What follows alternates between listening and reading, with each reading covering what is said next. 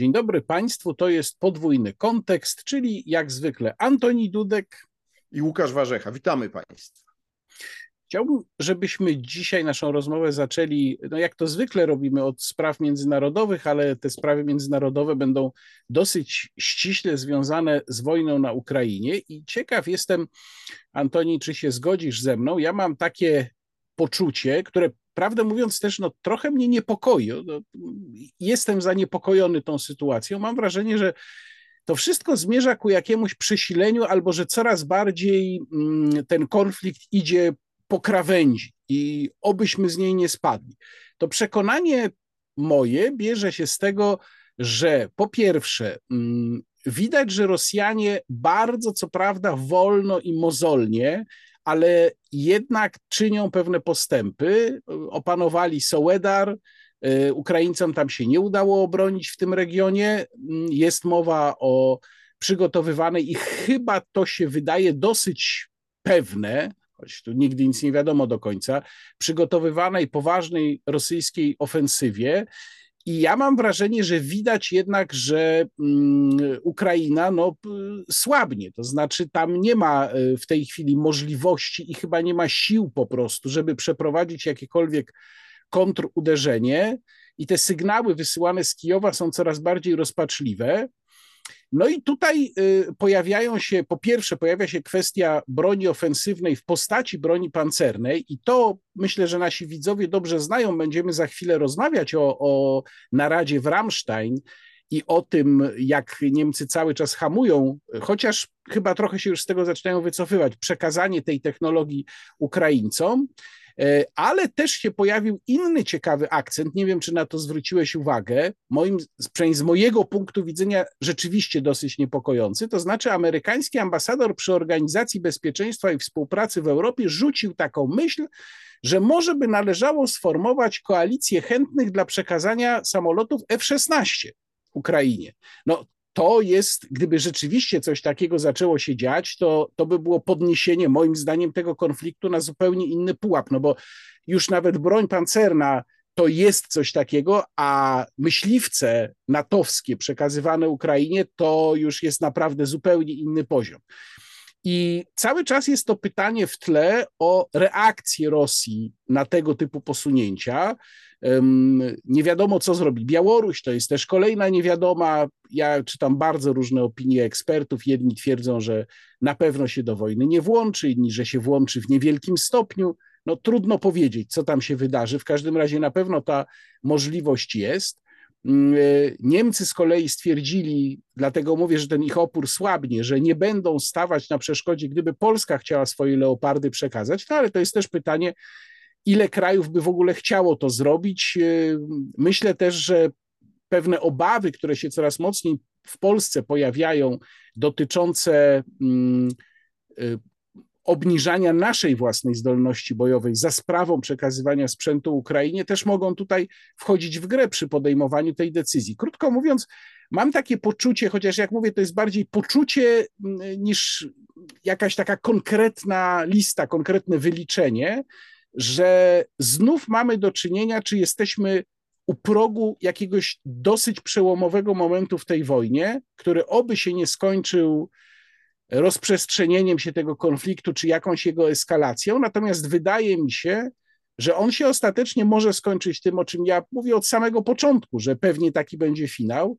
czyli naciskiem e, no, ze strony zachodniej na Ukrainę, a być może ze strony partnerów Rosji na Rosję, żeby dojść tutaj do jakiegoś porozumienia, bardzo niechętnie i oznaczającego ustępstwa obu stron, ale jednak. No i wtedy się pojawia pytanie, które jak sądzę, znaczy nie sądzę, tylko widzę, że ono w ogóle nie jest dyskutowane w polskiej przestrzeni publicznej, jak Polska by wtedy wyszła z tego konfliktu, no bo my cały czas zajmujemy maksymalnie asertywne stanowisko. A co w sytuacji, jeżeli jakby uciekliśmy do przodu, a wszystko się zatrzymuje daleko za nami i my zostajemy w tej czołówce niejako odcięci z tym naszym stanowiskiem asertywnym, podczas kiedy inni się już zaczną dogadywać.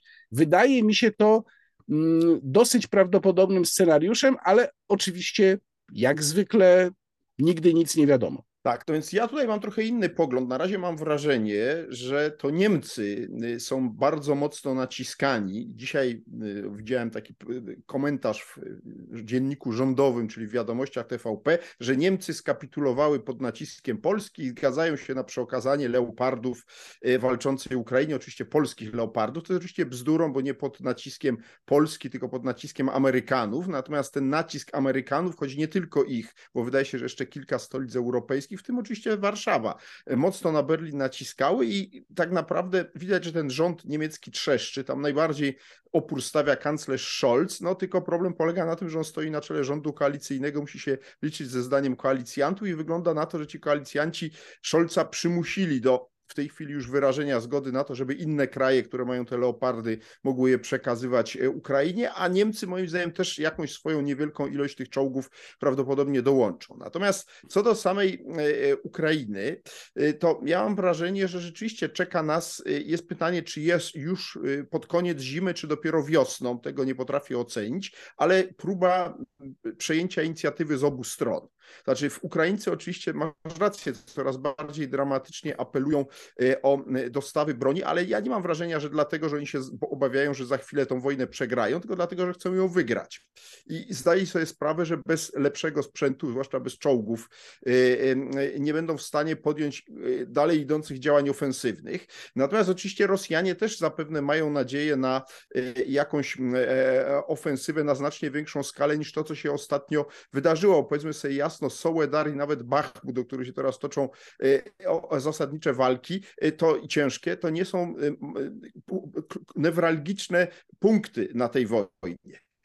Tak naprawdę gra się cały czas toczy o cały Donbas, o Charków, być może także i o Kijów, więc mówiąc krótko, tu na razie Putin nie podchodzi pod te wielkie no tak, miasta. tylko przepraszam, tym... że, że ci wejdę w słowo, tylko właśnie Sołedar i Bachmut pełna zgoda, że one strategicznego znaczenia nie mają natomiast mają duże moim zdaniem znaczenie psychologiczne. To prawda. I jeszcze jedną, tak. jeszcze jedną wrzucę, wrzucę taką, no, y, powiedzmy, wątek. To znaczy, ja mam takie wrażenie, mm, obserwując wypowiedzi różnych osób, że coraz więcej jest głosów, i to bynajmniej nie ze strony takich zdeklarowanych sceptyków co do przebiegu tego konfliktu, y, głosów pewnego otrzeźwienia. Przed momentem, przed naszą rozmową, czytałem krótką rozmowę z Romanem Kuźniarem. No, nie muszę przedstawiać, wiadomo, jakie stanowisko ma Roman Kuźniar, wiadomo, co to jest za osoba, z jakim środowiskiem związana, y, maksymalnie proukraińskie stanowisko. I Roman Kuźniar tam mówi coś takiego, no wcale nie ma takich świetnych postępów. No była mowa o tym, że Hajmarsy dużo zmienią. No są Hajmarsy i co? No i w zasadzie nic się nie zmieniło. I to nie jest jedyny taki głos. Poprzednio, y, parę dni temu, czytałem wypowiedź szefa mm, polskiego sztabu generalnego, który bardzo trzeźwo mówi: Rosja ma niesamowicie głębokie magazyny, może wyciągać amunicję z tych magazynów jeszcze przez bardzo długi czas, ma ogromne zasoby poborowych. Tego wszystkiego Ukraina nie ma. Więc mam wrażenie, że jakby nie zbiera się to w jakąś jedną zdecydowaną sceptyczną wypowiedź, ale tych głosów pewnego sceptycyzmu ze strony y, osób bardzo sprzyjających Ukrainie w Polsce jest coraz więcej. Nie, tu z całą pewnością ja się zgodzę w tym, że Rosja ma znacznie większe rezerwy niż Ukraina i to wiedzieliśmy od samego początku i wiemy doskonale, że gdyby nie wsparcie Zachodu, to Ukraina już dawno zostałaby pokonana. Tyle tylko, że ja na razie ciągle mam wrażenie, że Zachód z oporami, no tutaj największe opory mają Niemcy, ale przede wszystkim pod przewodem i naciskiem Amerykanów inwestuje militarnie w Ukrainę coraz więcej. I na razie ja nie widzę po stronie amerykańskiej zwątpienia w tej sprawie i chęci wycofania się. I moim zdaniem kluczowe znaczenie będą miały właśnie te dwie próby ofensyw wiosennych. To znaczy obie strony moim zdaniem gromadzą siły i obie będą próbowały przeprowadzić uderzenie zasadnicze. I dopiero po tej wymianie ciosów, która moim zdaniem nastąpi wiosną, okaże się, kto na tym wyszedł lepiej. Bo ja uważam, że oczywiście Rosja ma większe rezerwy, ale moim zdaniem nie ma rezerw nieograniczonych. I to, co powtarzałem tu wielokrotnie, ja uważam, że czas działa na niekorzyść Rosji.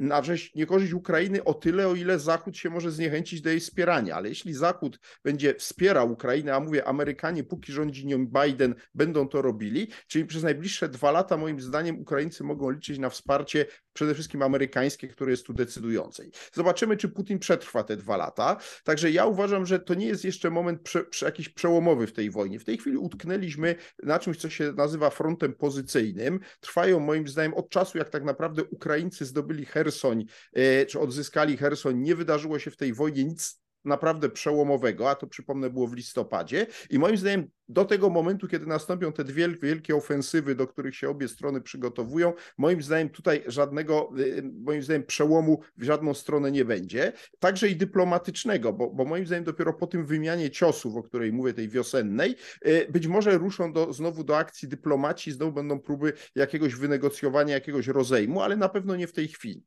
I teraz y, w związku z tym ja nie sądzę, żeby nam groziła sytuacja, że nagle cały Zachód się wycofa, a my zostaniemy jako ci, którzy którzy, no właśnie tu minister Błaszczak zapowiedział, że już nie tylko jak wcześniej mieliśmy przekazać kompanię leopardów, tylko że przekazujemy, jak zapowiedział Błaszczak, całą brygadę pancerną, że Polska wyposaży całą brygadę pancerną na rzecz Ukrainy, ale Błaszczak też otwarcie powiedział, że w większości ta brygada się będzie składała z starych posowieckich czołgów T-72, które okazuje się, że jeszcze ciągle mamy. Ja już sądziłem, że myśmy zdecydowaną większość tych T-72 przekazali Ukrainie w ubiegłym roku, no okazuje się, że jeszcze nie wszystkie. I ja powiem tak zupełnie szczerze, ja bym po tych T72 e, nie płakał, bo moim zdaniem to i tak na dłuższą metę e, e, trzeba się było tego pozbyć, bo to są moim zdaniem sprzęt bardzo przestarzały. W tej chwili kupujemy na potęgę nowe i amerykańskie i koreańskie czołgi i one wejdą moim zdaniem w miejsce tych T72, które i tak gdyby nawet nie wysłać ich na Ukrainę w tym roku, to w ciągu kilku lat poszłyby po prostu na szrot, bo, bo, bo ta, albo zostałyby sprzedane gdzieś, gdzieś do jakichś krajów znacznie mniej wymagających. Więc, w tym no sensie tak, ja tylko, tylko, martwię. Ty, tylko zawsze jest to pytanie, czy to się dzieje na zasadzie bezpośredniego zastąpienia, bo ja tu nie mam problemu z przekazaniem starych T-72, choć wolałbym je, prawdę mówiąc, sprzedać po prostu gdzieś, gdyby to ode mnie zależało, może być na Ukrainę, tylko sprzedać. Ale y, no jest pytanie, czy w to miejsce od razu wchodzą te czołgi, które mają je no zastąpić. No zapewne nie od razu, czy... znaczy, nie, A, no, no właśnie, nie od razu, że to będzie problem. uzupełniane przez najbliższe 2-3 lata, chociaż pierwsze Abramsy i, i te czołgi koreańskie mają być już w tym roku. No niektóre już nawet minister Błaszczak pokazywał, że przyjechały. Natomiast wiesz, no tu się różnimy zasadniczo, dlatego że ja ciągle uważam, e, że w naszym interesie jest, żeby jak najwięcej Ukraińcy zniszczyli rosyjskiego sprzętu.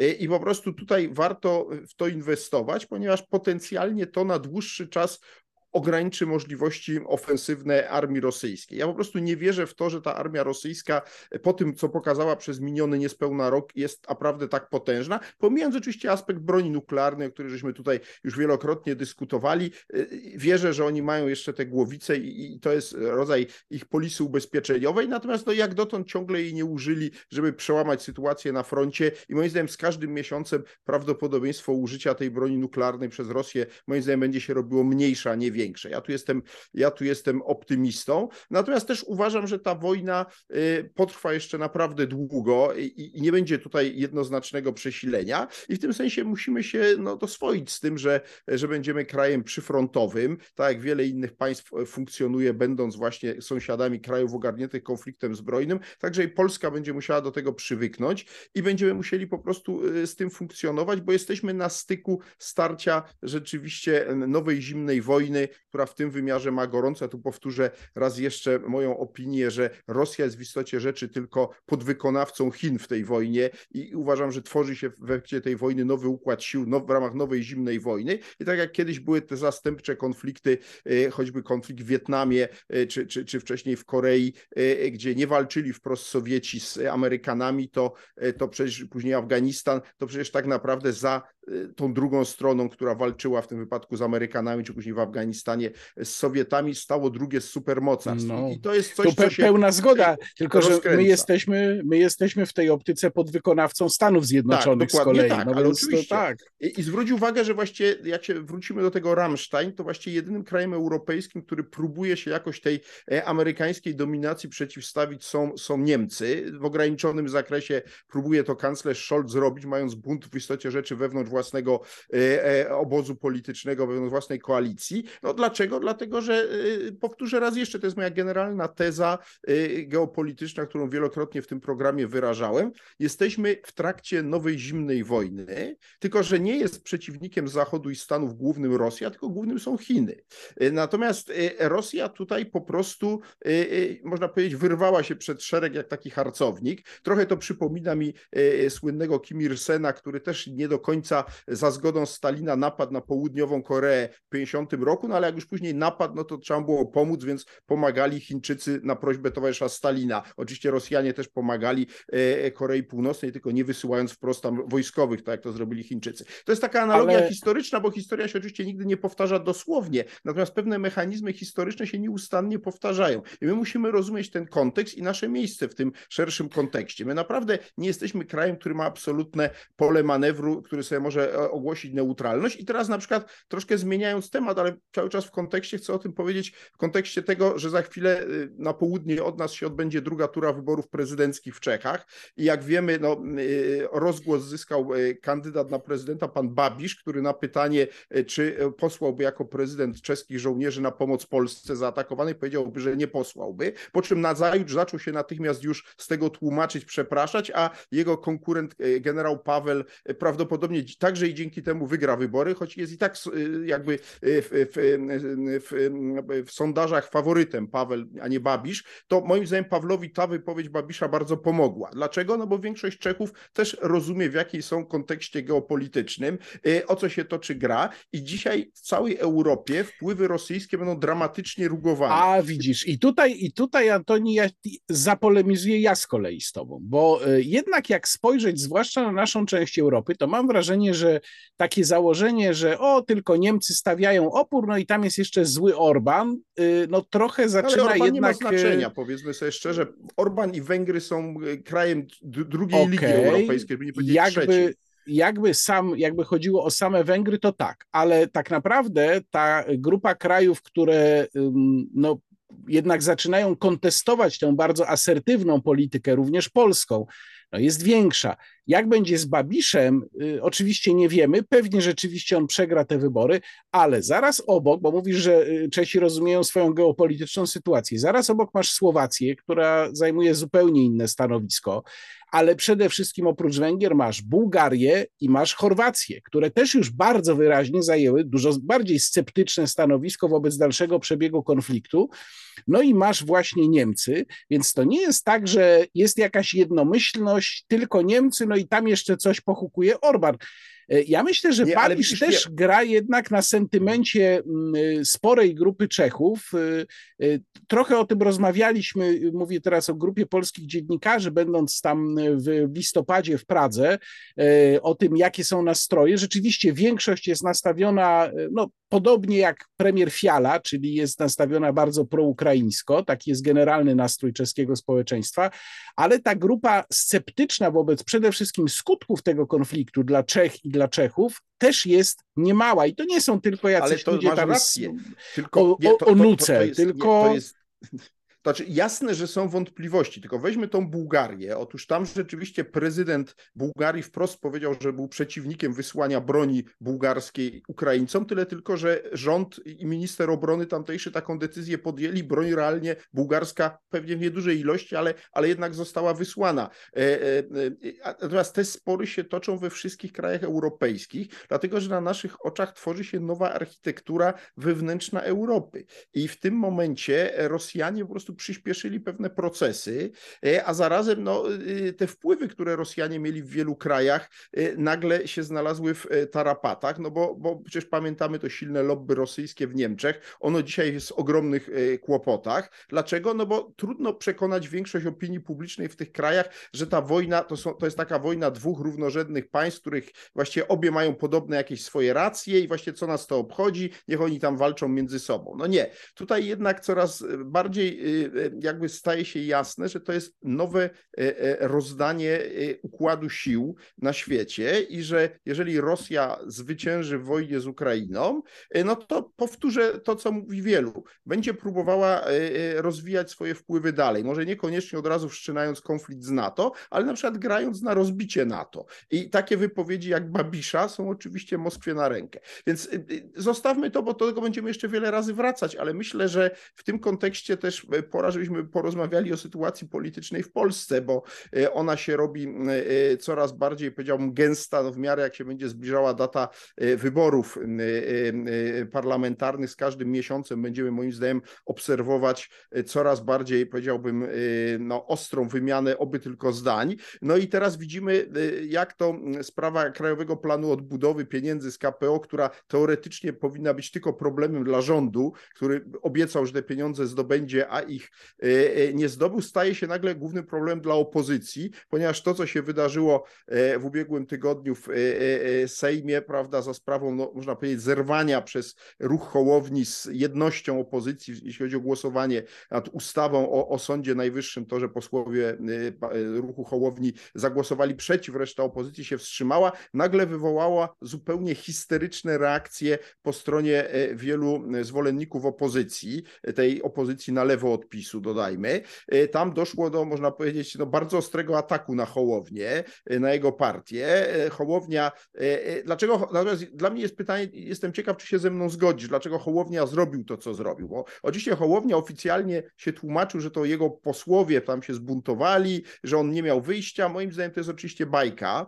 W rzeczywistości y, to Hołownia i jego doradcy się zorientowali, że dalsze czekanie y, przez ponad rok, aż Tusk się wypali, no skończyło się fiaskiem. Ruch Hołowni zaczął w sondażach spadać poniżej 10% i ci doradcy wymyślili, moim zdaniem zresztą fatalnie, ale doradzili Hołowni, że to jest ostatni moment, żeby się zaczął czymś odróżniać od y, Platformy Obywatelskiej, od Koalicji Obywatelskiej. No czym? No powiedziałbym takim bardziej stanowczym stanowiskiem wobec PiSu. E, no ale w tym wypadku akurat moim zdaniem wybrano fatalny, e, fatalny pretekst, bo, bo w istocie rzeczy e, dla większości wyborców te, to zachowanie polityków ruchu Hołowni nie jest specjalnie zrozumiała.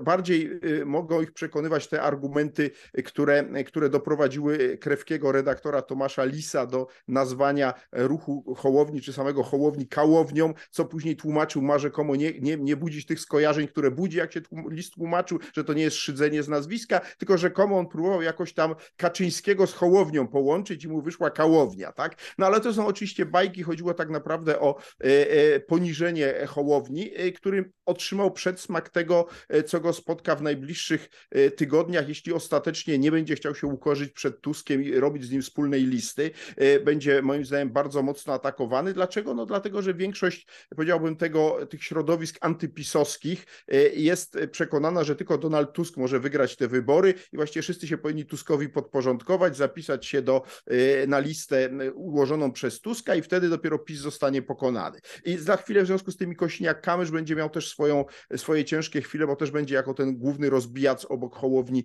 e, o jedności opozycji atakowany. Więc spodziewam się, że opozycja przez najbliższych wiele tygodni będzie się zajmować sama sobą, ku radości PiSu i jeśli miałbym e, wypatrywać po stronie pisowskiej jakichś jasnych punktów, bo generalnie to czarno widzę przyszłość PiSu, to właśnie ja, ja, jasnym punktem jest to, że opozycja będzie się chyba coraz bardziej ze sobą kłócić i wzajemnie oskarżać i to nie, no to... Przed, nie po wyborach o to, dlaczego przegraliśmy, tylko już przed wyborami. No to y, y, spróbuję się odnieść do, y, do parę wątków jest przecież. Tak. Pierwszy, mam wrażenie, że nikt chyba nie liczy, nikt, kto jest przy zdrowych zmysłach, nie liczy na jedną listę opozycji, chociaż cały czas to się pojawia w retoryce, zwłaszcza polityków Koalicji Obywatelskiej, trudno się dziwić. Ale ja obserwując to, co się dzieje, zaczynam już wątpić nawet w powstanie dwóch list. A to był taki wariant, który no, wydawał tak. się najbardziej prawdopodobny. Z punktu widzenia opozycji pewnie byłby też najbardziej optymalny, bo wtedy zwolennicy opozycji, to jest w ogóle taka, taki zresztą mechanizm, że jeżeli się taki bardzo szeroki obóz sformuje, to mm, niektórych to może zniechęcać, no bo w tym samym obozie będą mieli kogoś bardzo odległego od swoich poglądów, ale jak się ten obóz podzieli na dwie części, no to już jest łatwiej, bo wtedy te poglądy w ramach tych dwóch obozów nie są tak od siebie odległe. A z punktu widzenia arytmetyki wyborczej wcale by to nie musiało wyjść na niekorzyść, gdyby były te dwa obozy. No tylko, że na razie, to tak powiem szczerze, średnio tutaj mm, widać, żeby w tę stronę to szło. Druga sprawa jest taka, że mm, y, ciekawostka w ostatnim sondażu wyborczym Polska 2050 zrównała się z Konfederacją. E, obie, oba ugrupowania dostały po 7%, przy czym w przypadku e, Hołowni to jest duży spadek o tam chyba 4 punkty procentowe, a w przypadku Konfederacji to jest wzrost o 1 punkt procentowy. No i, i, i to powinno być rzeczywiście dla Szymona Hołowni e, dzwonkiem ostrzegawczym, Natomiast y, y, jeżeli chodzi o to konkretne głosowanie, to rzeczywiście, jeżeli było tak, jak ty mówisz, ja nie wiem o co tu chodziło, przyjmuję twoją hipotezę, bo ona rzeczywiście w jakiś tam sposób racjonalnie to wyjaśnia. Natomiast to jest zadziwiająca sytuacja. Przyjęcie tego akurat momentu, czy tego głosowania jako sposobu na odróżnienie się, ponieważ o ile w przypadku tych, którzy się sprzeciwili tej ustawie, tak jak cała Konfederacja, która była obecna w Sejmie poza jednym y, Berkowiczem, który był tam wtedy na prawyborach, nawiasem mówiąc, to też inny ciekawy wątek, y, to w przypadku Konfederacji jest jasne. Oni mówią wprost, to jest bardzo zła ustawa, ona rozłoży polski system sprawiedliwości, to jest y, uleganie Brukseli, trzeba być przeciwko. Ale dlaczego akurat Hołownia, posłowie Hołowni zagłosowali przeciwko? No, czy oni uważają to samo co Konfederacja? No przecież chyba nie. No to skoro Koalicja Obywatelska, która jest tutaj wyznacznikiem takiej pewnej poprawności politycznej na opozycji, się wstrzymała, no to logiczne by się wydawało, że Hołownia też się powinien wstrzymać, bo też no, nie był w stanie wskazać żadnego mm, racjonalnego powodu, dla którego jako przedstawiciel opozycji poza Konfederacją, miałby głosować przeciwko. Więc ja się zgadzam, że to jest, jeżeli to miało służyć odróżnieniu się, jest to zupełnie niezrozumiałe i nieczytelne. No ale z drugiej strony cały czas przypominam, że to nie jest jednak tak, że Donald Tusk to jest stroną, która dyktuje wszystkim warunki, bo on też, też jest na pewnego rodzaju musiku. Cały czas jest to oczekiwanie, że takimi czy innymi metodami on no, spowoduje to zjednoczenie opozycji, a przynajmniej budowę dwóch list. I jeżeli mu się to nie uda, to on też będzie w bardzo poważnych problemach. Teraz jest pytanie, czy on potrafi w taki sposób podejść y, do Polski 2050, żeby przekonać Szymona Hołownię, że go nie pożre, nie wiem, nie wbije mu noża w plecy, bo y, na razie nie wygląda na to. Znaczy, na razie Tusk się zachowuje w sposób taki, że każdy, kto tam trochę zna historię polskiej polityki, mówi, ja wejdę z nim w koalicję, za chwilę mnie nie będzie, prawda, zniszczy mnie. No więc y, Hołownia też nie ma specjalnie impulsu ani powodu, żeby dążyć do, do budowy tej jednej listy z koalicją obywatelską. Co innego, to powtarzam, gdyby na czele partii stał Rafał Trzaskowski. To jest zupełnie inna rozmowa wtedy, no ale na razie na to się nie zanosi. Więc e, podsumowując, mam wrażenie, że opozycja jest w bardzo ciężkiej sytuacji i ten, e, ta kwestia budowy jednej to już w ogóle nie, ale chociażby dwóch list, nie można jej z punktu widzenia logiki wyborczej odkładać za bardzo, bo ja mam wrażenie, że to jest trochę tak. Wyborcy oczekują, że ta sprawa jako pierwszy próg zostanie przekroczona, zanim nastąpi dalsza dyskusja o tym, e, o co nam chodzi, z czym idziemy do wyborów i tak dalej. Że to nie może być odłożone na sam koniec. Czy są dwie listy, czy wszyscy idą osobno, czy jeszcze jakoś inaczej. To jest taka pierwsza sprawa w tej logice wyborów do pokonania, a tu w ogóle nie widać w perspektywie, żeby ona miała być pokonana. No to Teraz nie wiem, jak ty uważasz, ale ja bym wyznaczał taką granicę, kiedy ostatecznie trzeba by to zamknąć, no gdzieś prawdopodobnie myślę koło marca. Marzec, no, no może najwcześniej, znaczy pierwsza połowa kwietnia. Znaczy, wiesz co, mnie się wydaje, że to wszystko już jest spóźnione, że w ten rok, moim zdaniem, gdyby opozycja naprawdę się zachowała racjonalnie, to weszłaby już jakoś skonfigurowana. No. Zwłaszcza na przykład ja uważam, że historycznym błędem Hołowni było to nie tylko, że przeczekiwał Donalda Tuska i liczył, że Tusk się wypali, co sam przyznał w jednym wywiadów, bo to nie nastąpiło, ale że już wiele miesięcy temu nie dogadał się z Kosiniakiem Kamyszem i że oni nie wspólnie nie zbudowali jednego obozu politycznego, ponieważ moim zdaniem w czasach, kiedy ruch Hołowni miał tych procent około 15, a był taki moment, to dołożywszy, dołożywszy do tego 5 bądź nieco więcej ponad 5% koalicji polskiej, czyli Kośniaka-Kamysza, mieliby około 20 i mogliby próbować walczyć równorzędnie z koalicją obywatelską o prymat głównej siły opozycyjnej. To już minęło. Hołownia stracił znaczną część swoich zwolenników i teraz oczywiście można prowadzić tego się jakoś odbudować, no ale na pewno nie w oparciu już o, e, o samą koalicję z Kośniakiem Kamyszem, bo to nie wystarczy. Choć ja ciągle uważam, że ta koalicja jest najbardziej prawdopodobna. E, no i to by oznaczało trzy listy opozycji. Z drugiej strony, jak ostatnio słyszałem Włodzimierza Czarzastego, to on przestał wydawać takie, powiedziałbym, antyplatformowe e, pomruki, jakie wcześniej wydawał bardzo mocne. Więc kto wie, ja bym nie uważał, że dwie listy są przekreślone. Oczywiście dogadanie się lewicy z koalicją obywatelską będzie znacznie trudniejsze niż Hołowni z Kośniakiem Kamyszem, ale ja ciągle uważam, że to jest możliwe. Natomiast zgadzam się, jeżeli to nie nastąpi w marcu, kwietniu, to później będzie już za późno, żeby ludzi o tym poinformować, bo y, poza wąską grupą ludzi, którzy się bardzo interesują polityką, większość się tym umiarkowanie interesuje i trzeba dobrych kilku miesięcy, żeby się wyborcy dowiedzieli, że się jakieś formacje ze sobą dogadały i że one teraz grają razem. I, i tego ci politycy trochę nie biorą pod uwagę. Ja mam takie wrażenie, że istnieje taki syndrom, y, powiedziałbym, y, trochę może nazwać to syndromem Twittera, nie wiem, oni wierzą, że po prostu wszyscy się tak bardzo interesują polityką jak oni. Mm. I że jak oni coś w poniedziałek postanowią, to we wtorek, a najdalej w środę cała Polska już się o tym dowie. No nie dowie się. Nie dowie się, bo polityka tak nie funkcjonuje.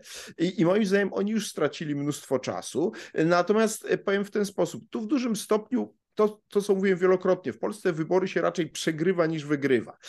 Niezależnie od tego, jak bardzo podzielona pójdzie opozycja, i tak znacznie ważniejszy będzie finał e, rozmów między Zbigniewem Ziobrą a Jarosławem Kaczyńskim na temat tego, czy oni będą jednak tworzyli wspólną listę, czy nie. No i przede wszystkim najbardziej fundamentalne znaczenie będzie miało to, jak się PiSowi będzie udawało rozwiązywać kolejne problemy, albo które sam stworzył, albo takie, które, e, które mm, e, e, no, spadną mu na głowę, bo z problemów, które sam stworzył, muszę przyznać tutaj samokrytycznie sądziłem, że egzamin węglowy będzie miał dla PiSu znacznie poważniejsze skutki niż miał. Ostatecznie ten węgiel w końcu przyjechał. Pewnie jeszcze nie wszędzie dotarł, ale że zimę mamy ciągle łagodną, to i skala, powiedziałbym, z tych błędów, które popełnił Morawiecki e, przedwcześnie wprowadzając embargo na węgiel z Rosji, ostatecznie nie, nie, nie spowodowała moim zdaniem takich strat w notowaniach PiSu, jak ja sądziłem jeszcze gdzieś w okolicach października e, czy początków listopada, kiedy, kiedy no, wszyscy twierdzili, że ten węgiel rzeczywiście w wystarczającej ilości dotrze może w styczniu, może w lutym. No i on rzeczywiście chyba właśnie dotarł,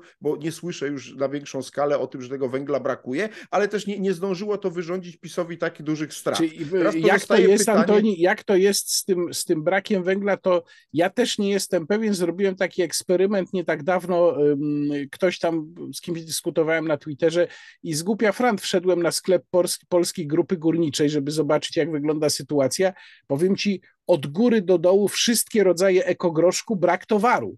Więc... Nie, nie, to jest jasne. A to, żeby była jasność, ja nie twierdzę, że z węglem nie ma już żadnych problemów. Ja tylko twierdzę, że nie jest też tak, że jeśli ktoś jest zdesperowany, to nie da rady tego węgla kupić. No zdesperowani prawda. dadzą to radę prawda. Kupić. Natomiast cały ten rok będzie pod tym względem, że ta zima będzie zaburzona, to jest oczywiste. E, tyle tylko, że nie mam wrażenia, także patrząc na sondaże, że ta sprawa jakoś PiSowi zaskoczyła, zaszkodziła, a to byśmy już widzieli w sondażach. Pozostaje natomiast pytanie, czy PiS zdoła też ostatecznie obciążyć Brukselę i opozycję winą, że pieniędzy z Krajowego Planu Odbudowy nie będzie, bo moim zdaniem do wyborów tych pieniędzy nie będzie. Nawet jeżeli prezydent Duda znowu zmieni zdanie i podpisze tą ustawę, którą PiS e, e, przeproceduje teraz najprawdopodobniej po Senacie, który tam wprowadzi poprawki, Sejm znowu odrzuci te poprawki, i nawet jeżeli prezydent Duda znowu zmieni zdanie, bo na razie jak słucham prezydenta Dudę, to prezydent Duda sobie daje czas, tak jakby licytował, e, bo mówi, no on czeka na ustawę, chociaż na razie w tej ustawie w istocie rzeczy niczego nie zmieniono i w tej kształcie to zasadniczo powinien odmówić jej podpisania, ale mam wrażenie, że prezydent czeka na jakieś zakulisowe ruchy ze strony obozu władzy, na coś, o czym nie wiemy i być może to podpisze, ale mnie się wydaje, że nawet jeżeli on to w końcu podpisze, e, to wydaje mi się, że wtedy Komisja Europejska wyciągnie kolejne żądania.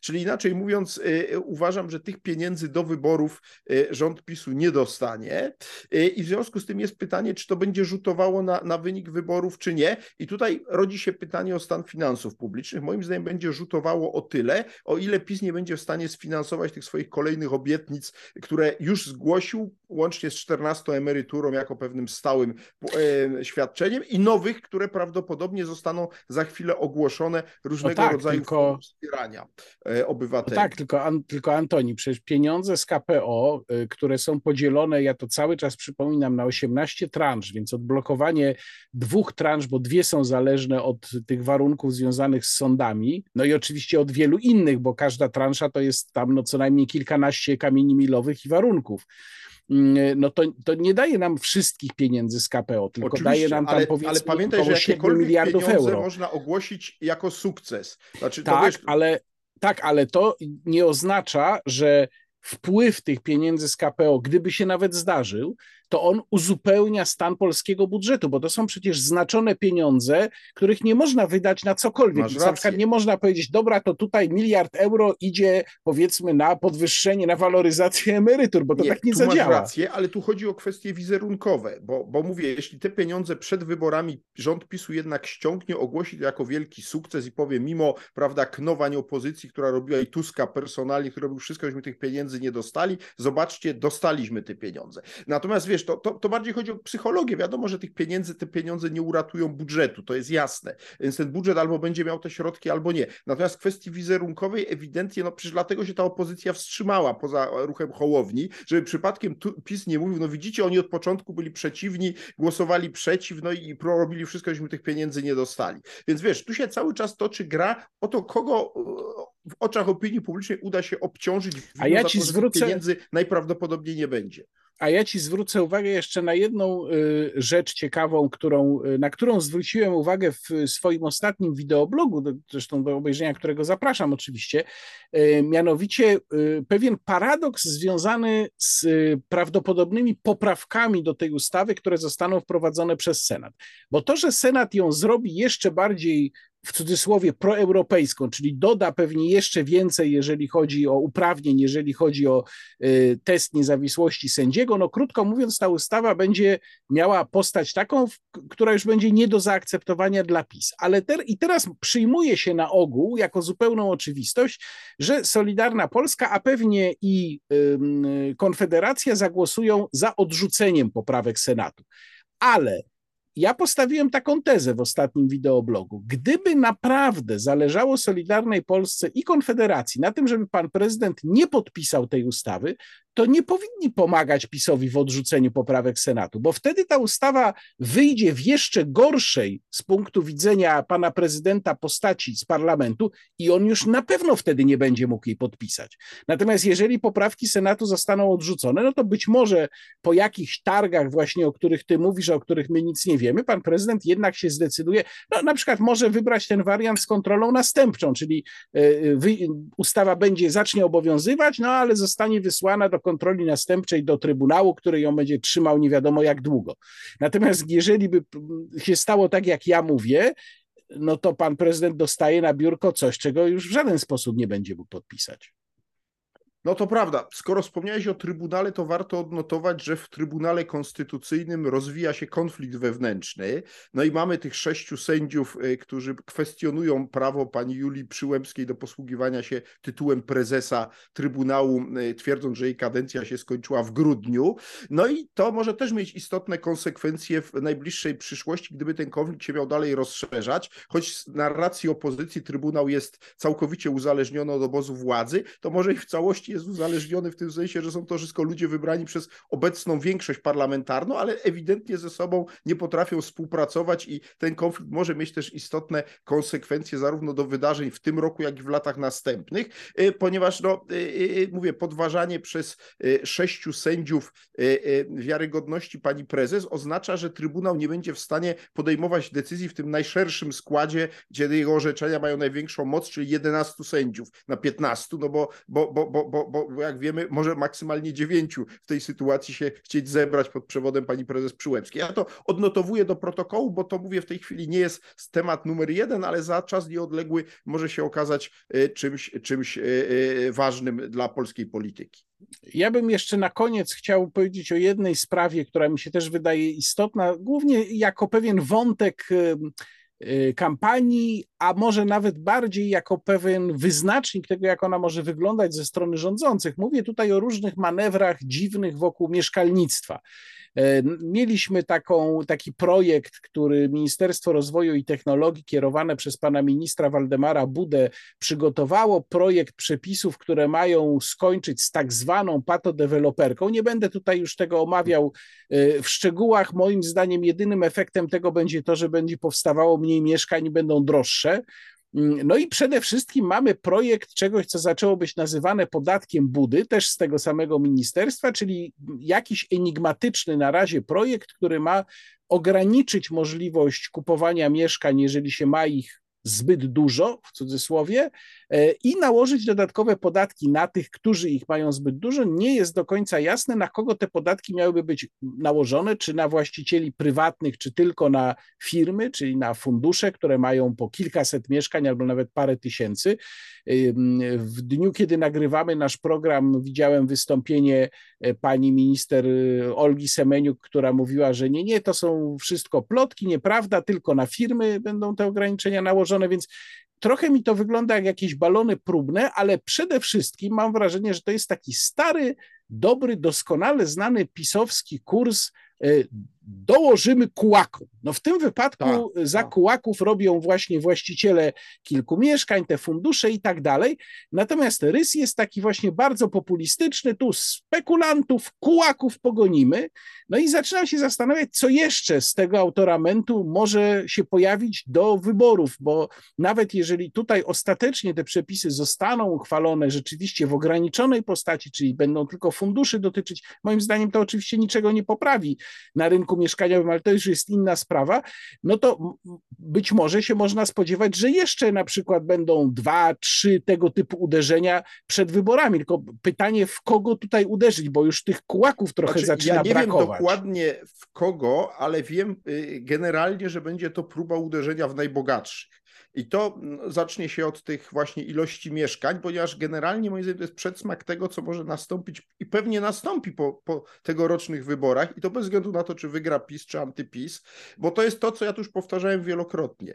Polska od wybuchu pandemii zaczęła żyć bardzo mocno na kredyt i problem polega na tym, że ten kredyt z każdym rokiem takiego funkcjonowania jest coraz trudniejszy, wyżej oprocentowany. I w związku z tym prędzej czy później e, każdy rząd e, e, no, dochodzi do przekonania, że już nie da się więcej, zwłaszcza po wyborach jest to pokusa olbrzymia, że może już przestajmy się tak zadłużać, zacznijmy ten dług zmniejszać. No i w jak to sposób zrobić? No zwiększając dochody budżetowe. Ja się spodziewam, że przed wyborami to będą raczej ruchy rzeczywiście populistyczne, obliczone w bardzo wąską grupę, ale to będzie rodzaj takiego testu przed zasadniczym uderzeniem, które nastąpi po wyborach. Ponieważ po wyborach, moim zdaniem, będzie próba no, wyciągnięcia nam z kieszeni zamożniejszym, zwłaszcza Polakom, większych kwot z prostego powodu. Naprawdę w tym roku, także i z uwagi na ten gwałtowny wzrost wydatków na obronę, przecież my te wszystkie czołgi, o których mówiliśmy na początku i inny sprzęt kupujemy niemal w całości na kredyt. No i ten kredyt trzeba będzie dość szybko zacząć spłacać. Trzeba mieć tego świadomość. My się naprawdę w tym roku rekordowo zadłużymy i to jest już trzeci rok takiego wielkiego zadłużania się, a właściwie czwarty licząc od, od, od 20 roku, od wybuchu pandemii.